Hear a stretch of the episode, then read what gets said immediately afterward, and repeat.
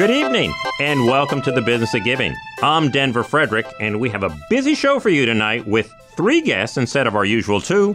So let's get started. First up will be Cheska Colloredo Mansfield, the executive director and co founder of Miracle Feet. They address a congenital birth defect, clubfoot, which left untreated, as it often is in the developing world, can have devastating consequences. As a result, kids in low income countries born with a condition who can't access treatment grow up unable to walk properly, um, which has incredible stigma associated with it in low income countries. Often these children are excluded from going to school, joining in with family life, village life, community life.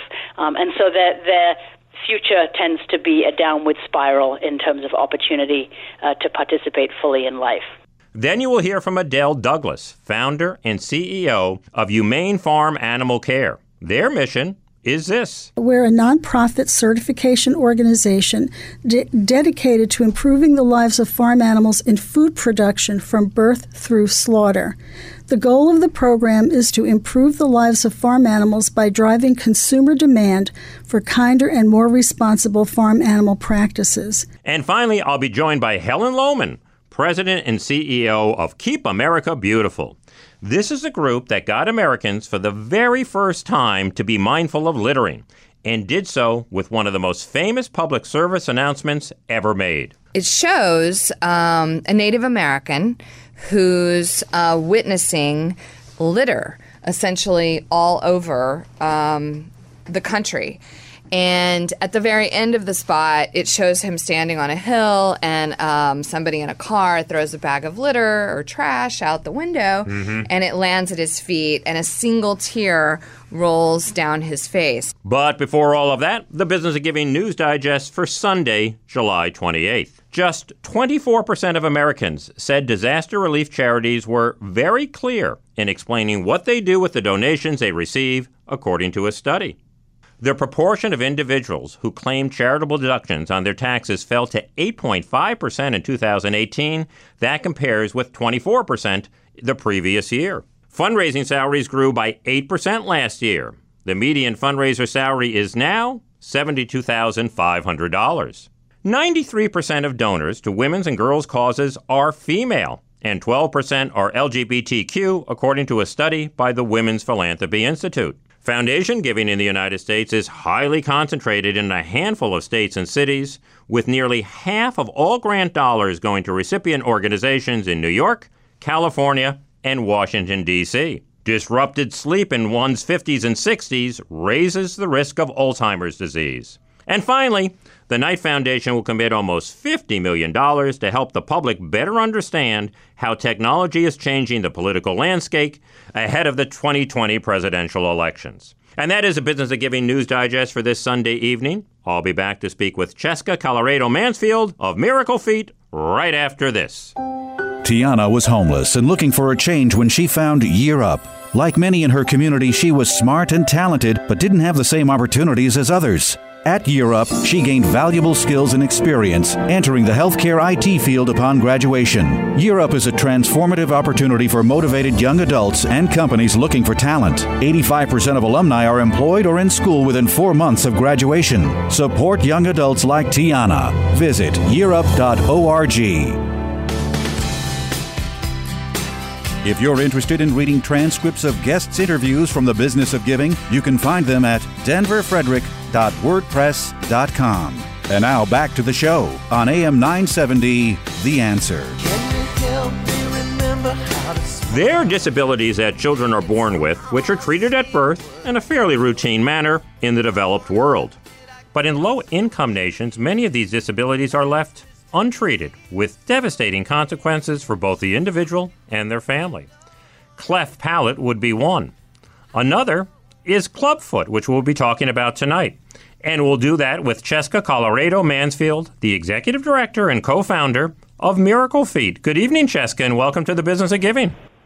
Thank you so much, Denver. Start by telling us what is clubfoot and what causes it. Yeah, so clubfoot is another congenital birth defect. It affects one in every 800 children born worldwide. So the incidence rate is actually the same here in the U.S. or in Europe as it is in developing uh, countries.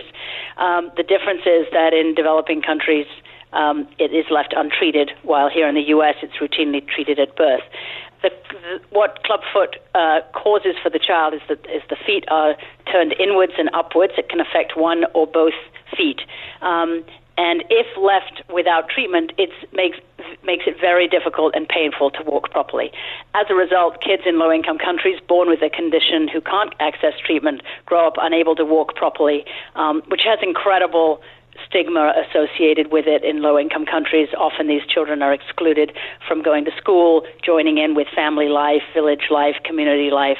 Um, and so their, their future tends to be a downward spiral in terms of opportunity uh, to participate fully in life. Uh, Cheska, what are some of the primary barriers to treatment? So, uh, two main barriers would be um, lack of understanding that the, this condition is treatable.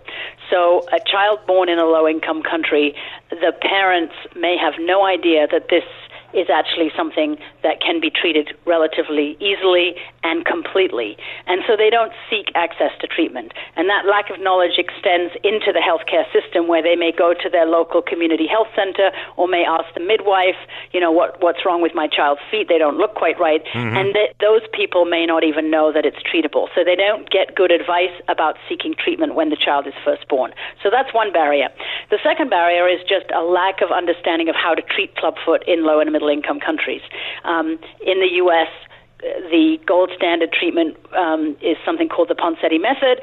It's a non surgical treatment. It has wonderful results when done correctly. Um, but unfortunately, there are not many providers, healthcare providers in low income countries that understand the method and have been trained properly in it and have all of the equipment and the ability to routinely provide that treatment. So it's both the knowledge and kind of the, the clinical capacity that are barriers um, initially. And then there are things like distance from the clinic. Yeah. You know, these a lot of people live a long way away. It's hard for them to get there. You have to come back for multiple appointments. And so for a family with both parents working or with limited resources, that can also be a barrier. Well, enter Miracle Feet. Tell us about your organization and what was the inspiration for you to start it? So I founded Miracle Feet with some other parents who had children born with clubfoot here in the U.S. Mm-hmm. They their children were lucky enough to be treated um, with the Ponseti method. And when they learned that children in low income countries did not have access to treatment, they were horrified that something that seemed so simple to treat and had such extraordinary results um, was not available worldwide. Um, so together we connected um, about nine years ago. My insp- to found the organization. My inspiration was that I had been I'd been brought up in Africa and I had always wanted to do something to make life better for kids in, in low and middle income countries, having seen the difference in opportunity between what my life looked like versus you know the, the people that we were living around. Um, and I happened to be at the University of Iowa, where the doctor who developed this method, Dr. Ponseti, um, was based. And so I learned about it, and, and, and that was kind of the initial inspiration. We started the organization, as I said, nine years ago, and the way we work is to build up the capacity in countries that don't have the ability to treat clubfoot now. They're all low and middle income countries. But we work with the local doctors, the local physical therapists, the healthcare providers to give them the knowledge and expertise that they need to treat the problem in their country. Um, we also work on making sure changing uh, raising awareness of clubfoot and making sure that people understand that it's treatable. So we work on early referral mm-hmm. um, and identification, um, and we also work on following up with a family to make sure that they complete the treatment. So we don't get a kid who only starts and then never finishes. So we we provide a really comprehensive program, but it's really based on building local capacity. So we're not putting a lot of American or European doctors on airplanes and flying them in to treat these kids. It's all happening locally, which means that hopefully the solution is there for the long term and is a much more sustainable solution to a problem that obviously we can't ever prevent children being born with clubfoot, but we can make sure they get treated. Yeah, well, those local solutions always work the best. Talk a little bit about the Ponseti method. You've mentioned it once or twice, but uh, tell us exactly how that works. So, yes, it's a non surgical method that can be started as soon as the child is born. Um, ideally, uh, the kids start treatment in the first few weeks or months of birth. And the, the doctor will manipulate the tendons and ligaments in the foot gently, um, really doesn't hurt the child, and then put a plaster of Paris cast on. They leave the cast on for one week, and the feet have moved 10 to 15 degrees. They repeat that process normally about three to five times, so over the course of three to five weeks. And then by the time they've done that, the feet are in a fully corrected position. Mm-hmm. Now, at that point, though, they do need to do one little. Um, surgical procedure. It's an outpatient procedure done with local anesthesia, so very low risk to the child. And they um, release the Achilles tendon, which allows the foot to, to sit properly flat on the ground. Um, at that point, the foot is fully corrected. The child can learn to crawl, can learn to walk, can go to school, can, can play sports, do everything that any um, able-bodied child would be able to do. Um, however, there's one little catch, which is just like when you've had your teeth moved around for orthodontic treatment, Mm-hmm. um, you have to wear a retainer. Clubfoot is similar, and for the first five years, or while the child is under five years of age, the kids need to sleep in a brace at night. And that just stops the feet from relapsing. There's Yeah. a tendency in some kids for their feet to push back in after, when they go through a, lo- a major growth spurt, which happens a lot between zero and five.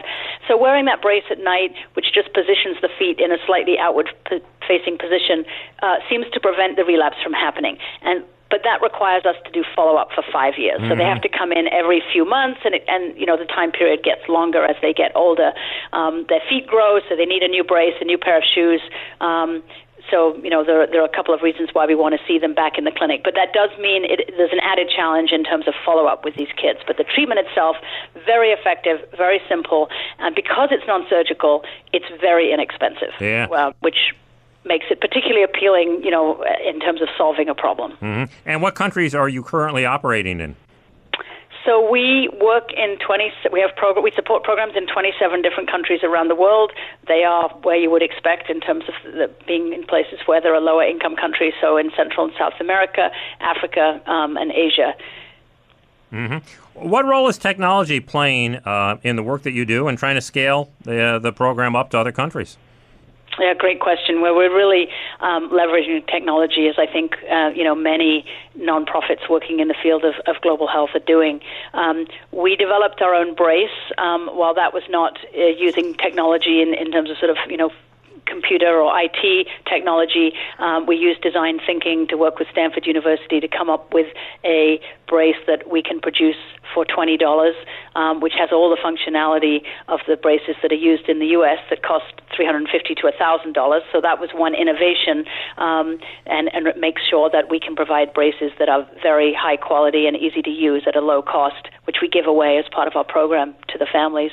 Um, we've also used technology. Um, we have a mobile uh, phone based app to collect the patient record, so basically a, a, medical record where we're able to collect the information about each child and make sure that our partners are delivering really high quality so we can track um, quality of treatment and outcomes for every child that we treat, but also obviously looking at that at a doctor level, a clinic level, a country level, so we know where to, to focus our resources and we know where to, which country might need help in a particular area. So if children happen to be dropping out during the bracing phase, we know that we need to invest more in parent education and follow up during that latter part of the of the treatment. Um, if the doctors are not are using uh, you know, more costs than we would expect, which we can see easily by looking at the medical record, then we know that, that, that we need to go back and do additional training in that particular clinic.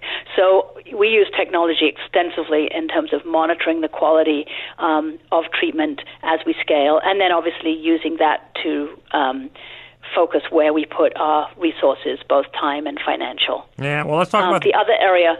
Sorry, one last area where we're using technology is um, that we are digitizing the, the, cur- the training curriculum, which we hope will make it easier to train more doctors at lower cost, which will obviously help solve this overall problem of having lack of access to treatment globally. Uh, Cheska, let me ask you a little bit about that philanthropic support, and particularly, how do you go about engaging people to support an organization uh, and a cause that I would presume the majority have no direct relationship with? That's very true. So most people um, who support Miracle Feet, and, and we've been very lucky to have a lot of both well, very generous uh, donors, some of whom do have a connection to it, but as you say, most don't. Um, and I think what really appeals to people about this issue is that it's a very easily identifiable problem um, that can be easily fixed with a very with a proven but inexpensive intervention at birth. Right, so you can change the future trajectory of a tr- child's life very early on before any damage happens by making sure that they get access to this treatment. Um, if you're able to fix this child's feet, they're going to be able to go to school, they're going to be able to get a job, and they're going to literally be able to stand on their own two feet for the rest of their life in terms of not being dependent on other people because they can't walk properly um, and because of the stigma associated with, with disability in many of these countries. Um, so your return on investment, if you want to put it in those terms, is very high because you look at this, what it costs us fully loaded cost is about uh, $600. The actual cost in a country to treat one child is about $250, whichever way you look at it. Mm-hmm. Um, that person is going to pro- produce on average $120,000 of additional earnings over the course of his or her life, let alone the fact that they're going to be able to join in, be literate, run around, participate fully, right, and reach their full potential, um, which would be very difficult, um, sadly, living with any kind of disability in many of these countries. Yeah, that's a nice. So the return on investment is, is something that people um, that I think attracts people to this cause, and then the fact it's so tangible, right? This is mm-hmm. a child, and and by by supporting Miracle Feet, you're going to make sure that he or she has the chance to join in, and I I think we all uh, can can relate to that on an emotional level. Um, that you know, enabling a child to be able to run around, walk around, go collect water, play soccer, join in in playground games at school um, is a is something that would warm everybody's hearts. Yeah, well, certainly your work goes well beyond fixing feet. You're really transforming these lives. Why don't we close, Jessica, by having you share one of your favorite patient stories? Oh gosh, there are so many. Um, one I think that is is a tragic story, but it has a very happy ending. But it really speaks to why this issue matters. Um, was a child that we were able to treat in Tanzania um, and the parents had the child born with clubfoot in, in a rural village, um, and they went to find treatment um, in a in a couple of different locations, but unfortunately, the people that they sought treatment from didn't know how to do it. So after a very frustrating, frustrating six months of somebody, you know, attempting to put casts on this child who didn't know what they were doing, there was no change in the child's feet. And the father became so desperate because he knew that the future for this child was going to be really grim if he if he couldn't walk properly. He actually tried to murder his own child twice. Mm. The mother was able to protect the child and fortunately sought refuge in a hospital. And it happened to be the hospital that we had our program in. Um, and so as soon as this kid was identified as having club foot, the hosp- you know, we were able, the, the, the local doctors there were able to treat the child, um, and they kept the child safe in the hospital for a while. But eventually, the, the child and the mother were able to return to the village um, and return to the family. Um, but that you know, it, it, it, while it's a horrifying story, I think it really speaks to why this is such an important issue and why we can have such impact uh, by changing awareness of it and making sure that there's easy access to treatment wherever you might happen to be born. Absolutely. Well, Cheska Colloredo Mansfield, the executive director and co-founder of Miracle Feet, I want to thank you so much for being here this evening. For listeners who are interested in learning more about your work or might be inclined to financially support it, tell us about your website and some of the information you have there. Yes, you can visit www.miraclefeet.org. It's just as it sounds, miracle and feet joined together. Um, and there's a lot of information about the way we work, um, the countries that we work in, about the Ponseti method, and of course, um, you can click on the donate button if you would like to support our work at any level. And every every dollar helps, and every gift is greatly appreciated um, by us and the families whose lives we're able to change. Well, you're doing some incredible work. Thanks, Jessica. It was a real pleasure to have you on the show. Thank you so much, Denver. I'll be back with more of the business of giving right after this.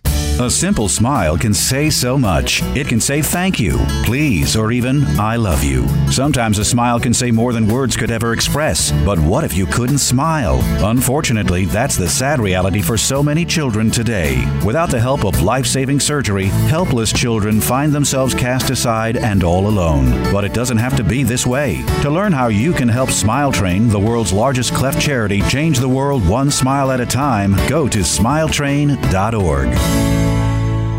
Through Grameen America's groundbreaking microfinance model, tens of thousands of low income women in New York are getting the financial capital they need to build small businesses and climb out of poverty. Join the movement. Visit GrameenAmerica.org to learn more.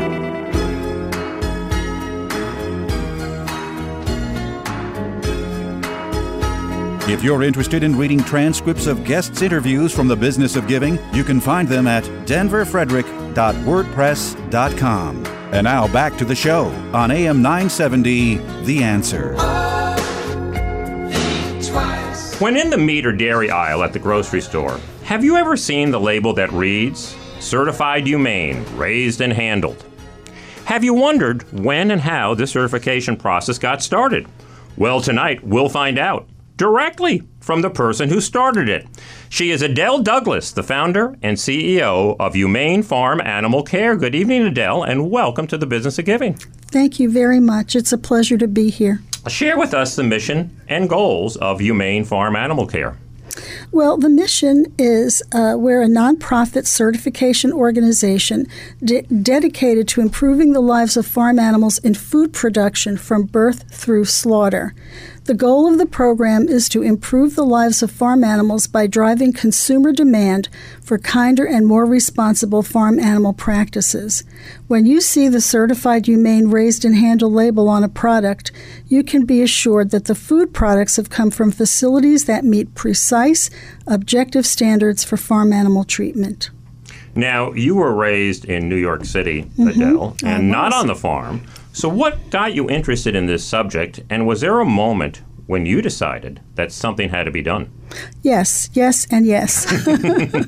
I um, I was uh, I worked for a member of Congress, and then I lobbied uh, Congress on behalf of children and animals, and uh, I was asked in the late '90s to be part of various animal welfare committees, and they figured, well, she doesn't know anything about farm animals, so we can do whatever we want. Well, it didn't work out that way um, because I was, when I went and saw how chickens were, how hens were in cages, and they couldn't move, they couldn't stand up, they couldn't sit down at the same time. I was appalled. Mm-hmm. I thought if consumers knew this, they wouldn't buy this food. So, um, I and I asked friends who were scientists to show me the opposite, to show me different ways animals are raised. And that was very uh, inspirational. And I thought, well, I, um, you know, I've got to do something to help farm animals, and this helps farmers and it helps consumers. So, therefore, who would object to this?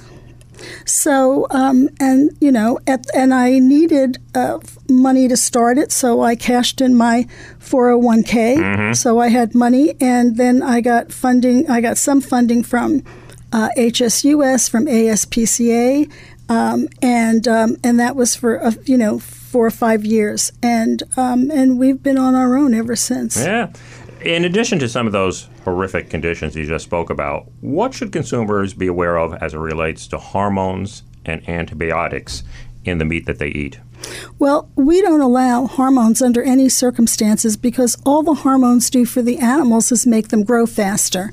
But but the people who eat the meat with the hormones in them um, develop sensitivities because cattle are given estrogen, mm-hmm. you know? Um, and antibiotics, we don't allow antibiotics except on a rare occasion if there's a sick animal and a veterinarian recommends it. They keep lots of records for that animals. They wait until the animal um, has, um, you know, outgrown the, the antibiotic. So we allow that, but we don't, a lot of farmers do um, uh, antibiotics in order to prevent any potential diseases, and we don't allow that. Mm-hmm.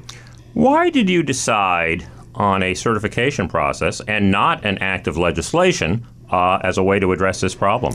Well, I used to work for a member of Congress from New York, actually, mm-hmm. uh, Bill Green. Right. And um, and it and I remember studying. It took a hundred years to get the Humane Slaughter Act passed, which had been passed in Europe years and years and years mm-hmm. before. So I thought I would like to be alive when this happens.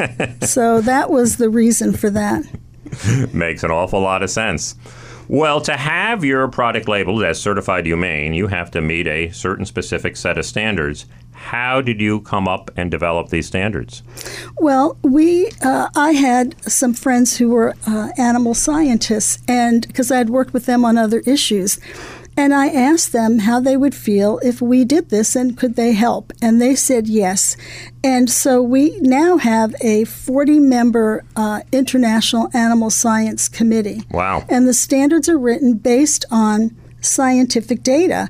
And if there's a question, if there's no research, we will go with what is the most ethical. Mm-hmm. And that's what the standards are like. And we change them every few years. You know, we, we um, upgrade them, you know. So, uh, but really, it, they're very effective, the standards. And it, again, it's birth through slaughter. So, in some instances where you have pigs, you know, they're born in one area, they're raised in another, they go to slaughter, and so everything has to be inspected. And there's different inspectors for different things. Um, for example, one of the things we learned early on is that the animals, uh, uh, well, let me just go back for a second. Our uh, inspectors have to have a master's or a PhD in animal science, very specific animals, or veterinarians that are very, have very specific background. So um, when they would love to, you know, go to the farms and see the animals, but they weren't interested in slaughter. Most of them weren't interested in slaughter, and most of them were not interested in, uh, you know, f- counting actually, because we have to do a. Um, um, a check on, you know, making sure that the animals that have the label uh, have gone through the whole thing. So there's it's a lot of numbers, and they weren't interested in that. So we have three different types of inspectors. We have um, the farm animal inspectors on the farm. We have the slaughter inspectors, and we have those who do the um, you know the tally to make sure that the uh, um, the lo- logo goes on the right animals. Okay, so from the time it's slaughtered and then the time it goes to the stores and stuff, it's uh, you have to be a brilliant mathematician. so A pretty thorough process. How often are these inspections carried out? every year, every year, everyone on the program has to reapply, uh, just like it's new, Yeah. and um, and the and the whole thing is done. Do most of the farmers reapply? Oh, absolutely. Absolutely. We had some farmers who were original from two, the 2003, the year we started this. Um, Pete and Jerry's eggs, um, Dubreton natural pork, um, Prather Ranch beef, um, and Ayrshire Farm out in Virginia. Those four are still with us. Very cool. How do you go around engaging these farmers, educate them, uh, telling them what it means to be certified humane, and then getting them to sign up for the program? Well, mostly, once we started, um, the farmers would contact us and ask us questions because they were in a tough position. They were interested because they, you know, were willing to make whatever changes necessary, but they were concerned about how their peers would react to them being on the program. So that was tough at the beginning. But our um, What was their concern about their peers? well, uh, we had a beef guy who was so worried that if he came on the program, his peers would attack him and attack his product because they, you know, most of the cattle people weren't interested. So um, that's all changed, but at the beginning, that was a tough one. Plus, our inspectors, one of the things I learned uh, from the beginning was that. Um, uh, oh, there's a lot of research on animals, a lot of research at agricultural schools, but that never gets to the farmer. Yeah. And, and if you send them the, you know, the, the scientific paper, they fall asleep reading it. Because Right. believe me, I used to fall asleep reading it. So our inspectors, you know, again, they're all animal scientists, have PhDs or masters. If they go on a farm and they see something, they'll say to the farmer, by the way, there are uh, other farmers who do something similar than what you're doing or do something different, and it's effective, and this is why, and this is the research. So part of the inspection is education, too. Yeah, yeah. You have said that this certification process provides a triple win. Who, what would those three victories be? That would be A for the animals, Yeah. B for the consumers, and uh, for, for the farmers, and C for the consumers. And again, I thought that that who would oppose? I mean, what a great thing that was. Well, everybody opposed it. So, I mean, you know, the commodity groups, and also there were a lot of animal rights groups that their objective was to ha- not eat any meat or anything like that. And so, why would they not attack us? Because we're saying you know, that uh, here are the rules. But we found that only 90, 96% of Americans are, uh, vegetarians. And I don't know what percent of that are vegans. And so while they're doing their thing, we want to make sure the animals are treated humanely, you know, that they're able to do the things that are natural for them. Yeah, what's that level of opposition today? Is it subsided or is it still very much present? Um, well, there's there are a couple of super animal rights groups that constantly attack us, but on our blog, on our website, I I've done you know responses, you mm-hmm. know, very factual responses. So, um, you know, it's uh, but and the commodity groups don't bother us. I mean, they, you know. Mm-hmm. Mm-hmm. Um, how does being certified humane uh, impact the price uh, for the consumer at the grocery store? Well, when we did a study about this about five years ago, it was between the commodity and organic. It was in the middle. Oh, interesting. So you know, mm-hmm. it wasn't as high as organic, and it wasn't as um, as low as commodity uh, products. Yeah, you mentioned a moment ago that you started this back in 2003. Uh, how big has this movement grown in terms of farms involved, uh, stores and restaurants, countries you're in, and so on? So. Um, we started uh, in 2000, the end of 2003. We had 143,000 animals on the program. And last year, the end of 2018, we had uh, over 196 million farm animals. That's some kind of growth. And that's that's just for the year. That's mm-hmm. not a total. The total is like a billion. But and we have farms. We uh, we've grown, and we have um, an office in Florianopolis, Brazil, and we have um, farms in Argentina, Australia, Brazil, Canada, Chile, Colombia, um, Mexico, Jordan, New Zealand, Peru, the United States, and Uruguay. Mm-hmm. And we're selling certified humane products in uh, uh, the Bahamas, Malaysia, and Singapore.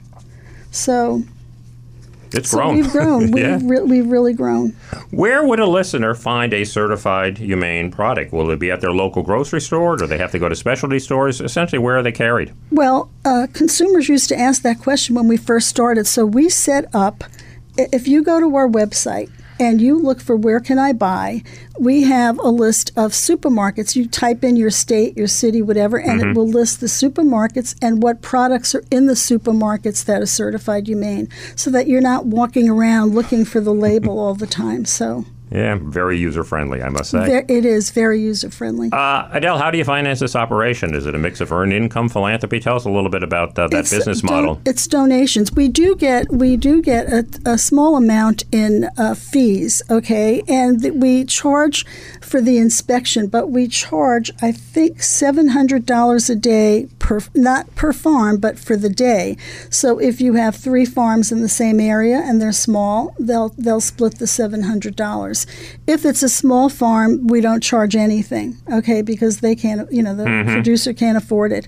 Um, so, and we have fees. The fees aren't that high, and we and contributions, mostly contributions, and how we. Um, you know, broadcast how we uh, spread the information. Um, you had mentioned uh, a moment ago, Adele, that you started this back in 2003. I mean, you cashed in your 401k. I did. I did. I, so did. I, I think you called it a moment of insanity. it was actually a moment of insanity, but and I have to say, uh, for anybody who's interested in doing something like this, I was working. I worked from my apartment, and I worked uh, seven days a week, at least 18 hours a day getting mm-hmm. it started. And so, um, you know, you, I, and I would, every once in a while I would stop and I would actually think about what my goal was, and then I would panic, and so I'd go back to work. So, uh, you know, working distracted me from uh, all of the things I would be afraid of. Um, and I made up my mind that if we didn't raise any funds and we couldn't do it, I would, you know, get a job. I mm-hmm. would just get a job. So I was 57 at the time. Wow. So yeah, and you were going to give it your all, though. You were not going to leave ex- anything uh, in the bag. You were going to give it everything you had. So and, you really knew. And that's and and that's true. The other thing is, what I didn't know, I had friends I would call and say, "Do you know about this?" And they would say, "No, but let me call so and so and have them call you." The most important thing in any business is knowing what you don't know, yeah. and asking people who really do know, you know, what the answers are so you can move forward. That's a great point because there's so many people I think who are afraid to ask, and uh, when they do, they find out how willing people are to want to help them and share their information. And And I found that that they were very very willing. And again, the the thing is not to I don't know how to say this. It's not to, you know, prove that you're so smart that they can't help you. The more that you need to know, the more you ask and the more information that you get. And then you can rethink, you can redesign, you, you, can move forward with whatever it is that you're doing. Mm-hmm. Let me close with this, Adele. I, where do you think the industry might be going? Um, you know, we hear a lot about uh, plant based meats. So on one hand, is there going to be a day perhaps when there's no farm animals on our our uh, our table? And what else do you think the future might hold as far as uh, your work is concerned? Well, w- the one thing I will say is that a lot of the farms and farmers have changed. They've changed how they do things to meet the standards. They really have done uh, a big thing. In terms of the artificial meat, you know, I don't know. If people want to eat that rather than meat, then that's fine. They mm-hmm. can do that. They can buy that. Um, you know, so I'm not sure where that's going to go. And if people don't want to eat animals at some point, um, that's fine. I mean, we're not here to, you know, force animals to be part of the dinner. You yeah, know, it's yeah. not it's not our goal. Mm-hmm. Well, Adele Douglass, the Chief Executive Officer of the Humane Farm Animal Care, I want to thank you so much for being here this evening.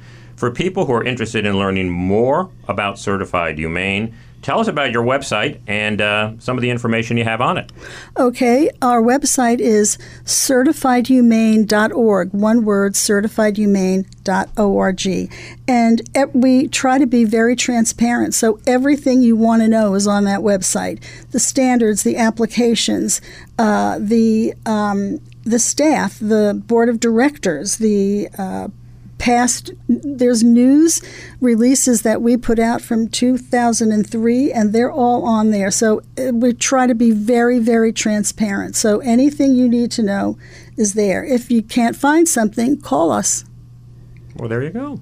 That's, so that's pretty transparent right there. Well thanks adele. It was a real pleasure to have you on the show. Well thank you for having me. I appreciate that. I'll be back with more of the business of giving right after this Youth opportunities, strong communities, a healthy planet. Sounds like the work of social entrepreneurs. Yes, but it's also the work of artists. Upstart CoLab is a new national collaboration connecting artists, impact investors, and social entrepreneurs. Upstart's mission is to create opportunities for artist innovators to deliver social impact at scale. Upstart is committed to promoting artists as innovators, unleashing capital for creativity, and enabling sustainable creative lives. Find out more at www.upstartco-lab lab.org.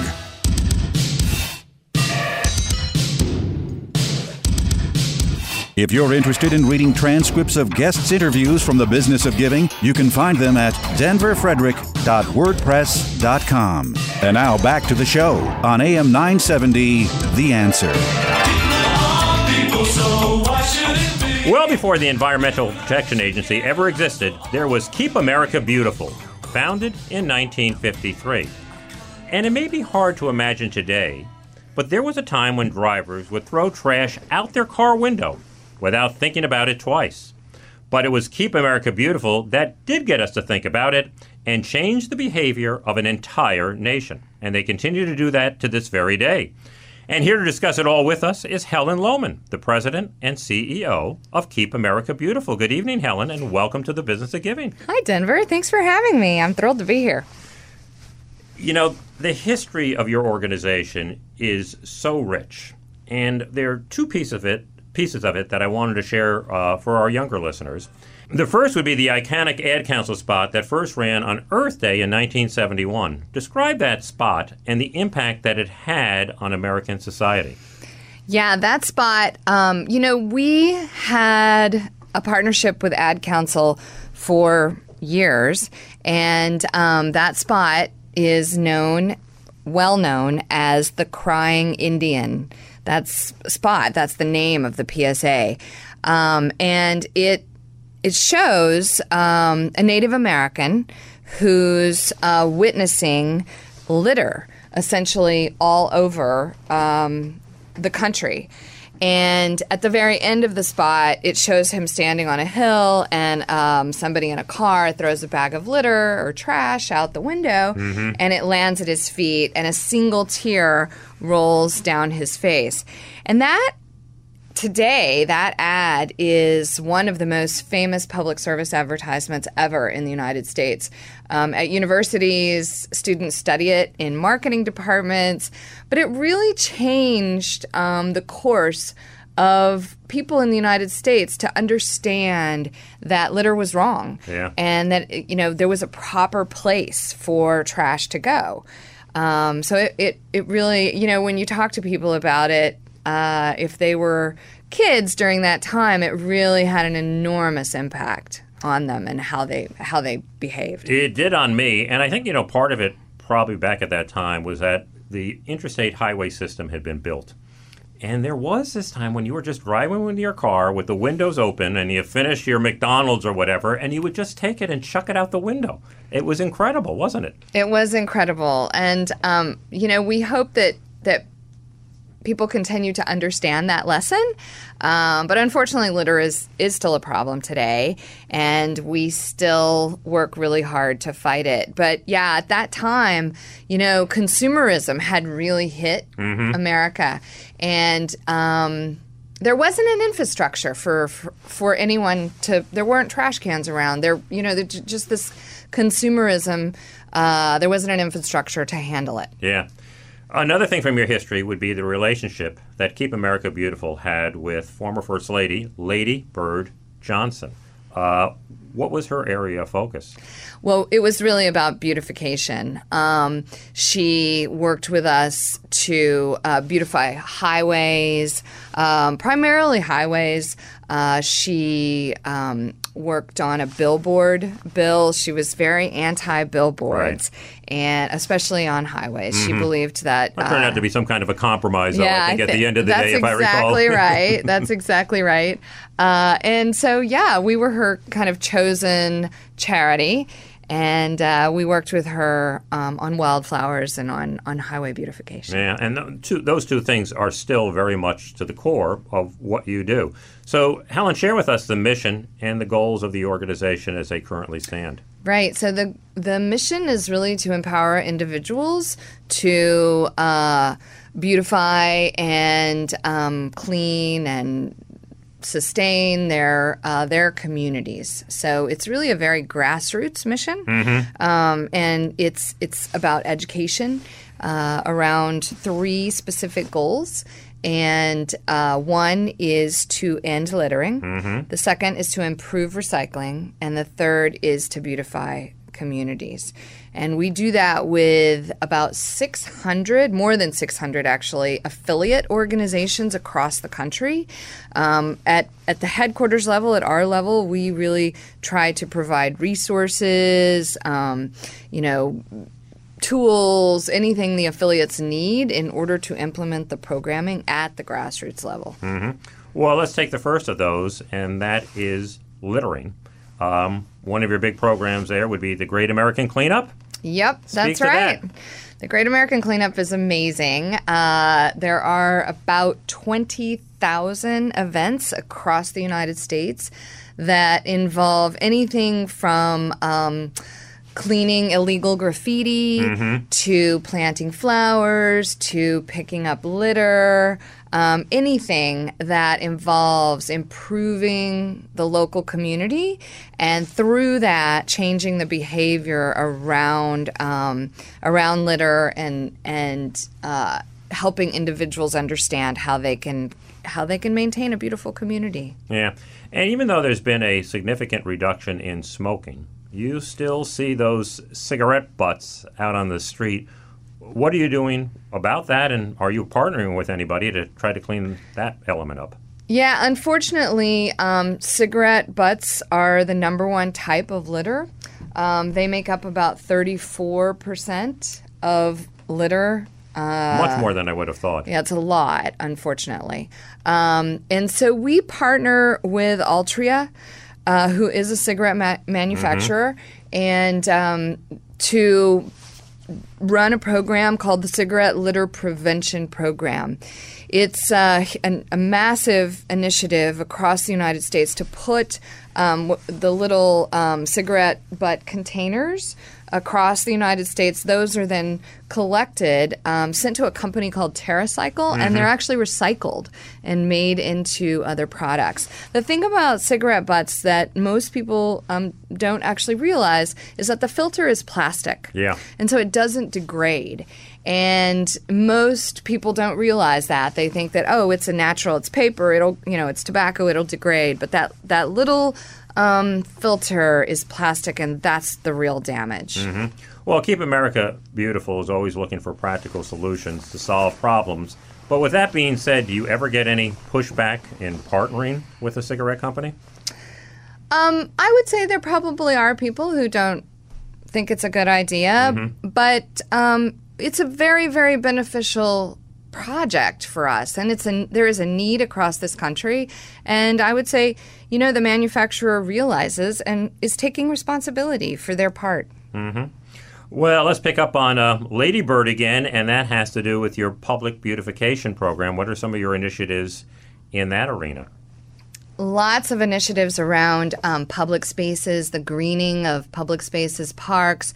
Uh, we have affiliates across the country who, um, you know, take care of parks, plant gardens, plant trees. We have affiliates that plant thousands of trees across the country, and and um, so just you know, also wildflowers on the highways. I, I, Mississippi just comes to mind. They have an incredible program um, that uh, provides wildflowers mm-hmm. across uh, on the highways.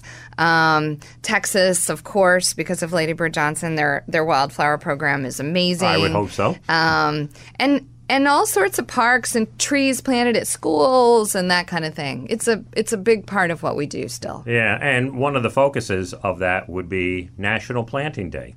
Uh, tell us about that. When is that usually held? National Planting Day is in the fall, mm-hmm. and it's a day when we uh, like to have. It's just a day to recognize that that we should all plant something. Um, you know, to get out, plant your flowers, plant your fall garden. Um, we also have a lot of uh, affiliates that work in community gardens. Um, they might, for example, in Phoenix, our affiliate has a community garden that they've developed in a vacant lot. And one of the most amazing things we see in places like that is where um, communities and neighborhoods uh, where the litter is picked up and where there's trees and flowers and gardens, you, you can see the property values go up. So there's a, a kind of a subsequent uh, improvement that happens. The crime is reduced, property mm-hmm. values go up um, because people are out walking, health goes up. So there's a lot of other improvements that are seen as well. Yeah, very cool. And then there is recycling, which Keep America Beautiful was one of the pioneers in. Now, I'm glad you're here because I hear so many conflicting messages about recycling, whether it's good or whether it's a waste of time, what you should be done. Why don't you set us straight about recycling? What should consumers know? Well, I'm not sure I'm going to set you straight, but, um, but somebody has to. um, everyone should keep recycling. Recycling is a really important um, part of the circular economy. It's something that we need people to participate in. The real challenge right now in recycling is the issue of contamination. Mm-hmm. So, um, many people want to recycle. Um, it's a lot of times we refer to it as aspirational recycling or wish cycling, yeah. where a folk, you know, folks go to their recycling bin and they, you know, for example, they think, oh, well, maybe, maybe, possibly these dirty diapers could be recycled, so I'm going to yeah. put them in my recycling bin. And unfortunately, what happens is that then contaminates the entire bin of yeah. recycling. Mm-hmm. So, what's really important is that um, you know for your community what can go in the recycling bin because it is different community to community, and that that's the only thing that goes in that recycling bin. So there's a saying in um, in the recycling world that is, "When in doubt, throw it out." so put it in the garbage Yeah. if you have any question about it. But definitely keep recycling. The markets um, are good. We just need to to do our part. Yeah. I mean, one of the challenges the markets have at the moment, though, is that China is no longer taking our recycled waste, and that's caused some, some backup and some headaches for, for people who've been in that business. It has definitely um, the the challenges uh, with China uh, no longer taking um, buying our recycled goods is uh, has been a challenge. Um, but there are definitely industries here who want clean, good, recycled um, items. To put back in their own. Almost all the beverage companies have goals to make sure that their their beverages in the future are actually in recycled content bottles. So they need those to close the circular loop. Yeah, and I read the other day that uh, when you get a buy a can of uh, soda at the store and recycle it, it can actually be back on the store shelves within 60 days. And I was blown away by Yep. that. That's exactly right. And and honestly, they want, you know, we hear often from from many companies, Pepsi, Coke, Nestle Waters, you know, we need more bottles and cans back. We need them back. We need them back. So Yeah. keep recycling them. Yeah. and one of your programs there is I Want to Be Recycled. Yep. Mm-hmm. So I want to be recycled. In our research, we found that people were more likely to recycle if they knew that what they were, were recycling was going to become something else. And so we have a campaign called "I Want to Be Recycled." Um, it's a there's a, several ads, but it shows items that have been recycled becoming something else. Um, there's one that shows a a bottle, a plastic bottle that goes on this uh, journey. It's called the journey, and um, at the end of the the journey of the bottle, it becomes a bench that overlooks the ocean. So it's quite cute. We mentioned uh, one of your partnerships you have around cigarette butts, but you have a number of other corporate partners. Uh, well, let's talk about a couple of them, starting with Pernod Ricard. Yeah, Pernod Ricard is a new and fantastic partner of ours. Um, they are doing some really incredible things, and uh, I want to I want to just mention one since we're sitting in New York City. Um, they have a day when they actually close all their operations and. On that day, every single one of their employees gives back to the community. It's called Responsible Day. And um, we partner with them to have uh, their employees here in New York City uh, do give back. Um, we've done partnerships with them mostly through um, community gardens. So, Grow New York City and other local um, nonprofits here in New York that have community gardens, we help them by bringing in uh, Pernod Ricard employees. And they paint, they do all sorts of things. They build benches, they you know, clean up. It's uh, it's it's really really impressive, and we have a lot of fun with it. Yeah. Uh, There's also the um, Hefty Energy Bag program. What's that about? The Hefty Energy Bag is a program that is um, in a few cities. Um, basically, it's a way of recycling very hard to recycle items. So there's a special bag, and if the community has a way to process uh, this particular method of recycling, things like um, potato chip bags and that type of packaging that are normally absolutely unable to be recycled uh, can be recycled through the Hefty Energy Bag program. Helen, have you uh, ever been able to measure the impact of your work in these 600 plus communities and in terms of the, the, the economic uh, payback of it all? Yeah, so we do actually measure it uh, every single year, um, the return to the communities where we work. And uh, last year, uh, if I remember correctly, it was about $350 million that um, our affiliate network gave back to their communities. So, what are you doing in schools? Tell me about your educational program. Uh, we have great, great uh, success in schools. Um, we have two main programs. Uh, one is um, called Waste in Place, and it is a curriculum that we train teachers on. Um, and then they use it in their schools or um, also it's really uh, good for girls and Boy Scouts, for Boys and Girls Clubs. Yeah. It can be used uh, in many different ways. There's a lot of really fun activities for kids to do. And then uh, we also have a youth advisory committee, and that's 11th and 12th graders. And we work with those students to actually do. Uh, environmental projects on their school campuses.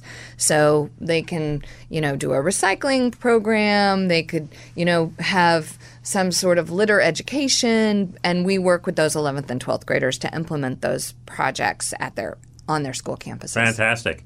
You know, I try to learn a new word every week, and this week that word would be plogging. Plogging. what is plogging? so, plogging is really new for us, but it's very exciting. Um, it actually comes originally from Sweden, and the the word in Swedish is plocka up, and what we've sort of transliterated it here in the United States to plogging, which means picking up litter while jogging. So it's a it's an incredible movement actually um, for runners to take a bag with them when they go running, and then they pick up litter while they're running. And we're actually holding several um, events. We we do events in communities around plogging where we you know give out prizes Yeah. and have contests, you know, and that kind of thing.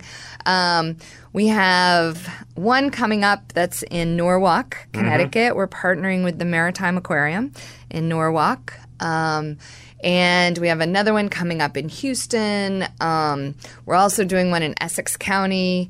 Uh, so lots of fun stuff there. Uh, we were really fortunate that. Um, Oprah Magazine actually covered us a few months ago in their April edition on doing plogging with Keep America Beautiful. Very neat. Well, I know that runners are a very responsible group of people, and as long as they're not timing themselves on these runs, they'll do a lot of good Yeah, work. well, there's a lot of different kind of things we're giving prizes about, like who gathers the most litter, and it's not about crossing the finish line the first Yeah. person. Give us a little bit about your business model and how you're uh, funded and how you make all of this go. So our business model is um, we're we're mostly funded through corporate partners. Uh, our partnerships with um, you know all different types of um, of corporations. We have a few grants, a few individual donors, um, and you know we have our organization, Keep America Beautiful, that's located just outside of New York City in Stamford, Connecticut, and then the six hundred and um, 600 plus, let's say, uh, affiliates that are across the United States, and each of those affiliates has has a huge volunteer network that does their work for them. So we have probably about three million volunteers across the country, and then in addition to that, about you know, an, another two million or so people who just participate in things that we do. Let me close with this, Helen. Keep America Beautiful was probably the first organization that emphasized a clean environment was just not the responsibility of government and industry, but of each individual citizen. If there is a place that you think we are collectively falling short, what would that be? And what would you ask that each of us do starting tomorrow? Well, that's a great question. Um, I mean, I think I would I would ask at this point in time for people to to really think about not littering. Uh, littering is still an enormous problem in our country, and you would I mean, it's just it's unbelievable to me actually that someone would think about intentionally throwing something on the ground. And I would just really beg people to just wait, find a trash can, put it in the right place, or take the next step and put it in a recycling bin if it's recyclable. Um, that is really my ask. Uh, I think I think we operate uh, with a tri-sector partnership with communities, government, and industry. We believe that working together, uh, the you know all those sectors together, is the way that that we can create change. But at the end of the day, if somebody has something in their hand and they don't dispose of it in the right place, we're never going to win this fight. Right. It comes down to each and every one of us. Well, Helen Lowman, the president and CEO of Keep America Beautiful, I want to thank you for being here this evening. For people who want to learn more about the organization or perhaps financially support your work, tell us about your website and the kind of information they can expect to find there. Right. It's very easy. It's kab mm-hmm. dot org. Uh, and they can find all sorts of information, research, tools. Um, everything's on our website, and I would encourage everyone to go there to learn more. Well, thanks, Helen. It was a real pleasure to have you on the show. Thank you, Denver. Hope to see you again soon. And that is this week's show. Thanks for listening. Have a wonderful week, and do return next Sunday evening for the business of giving. The preceding program is paid for by the friends and partners of the Business of Giving.